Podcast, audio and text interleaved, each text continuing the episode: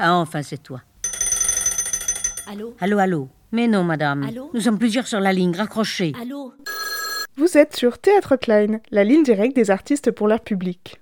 Auteurs, comédiens, metteurs en scène, scénographes, on a eu envie de prendre des nouvelles de ces artistes dont la pièce va se jouer, pour qu'ils nous en parlent justement, ainsi que des coulisses et des anecdotes autour de cette création. Nous sommes Cécile Guzereb et Alexandra Diaz.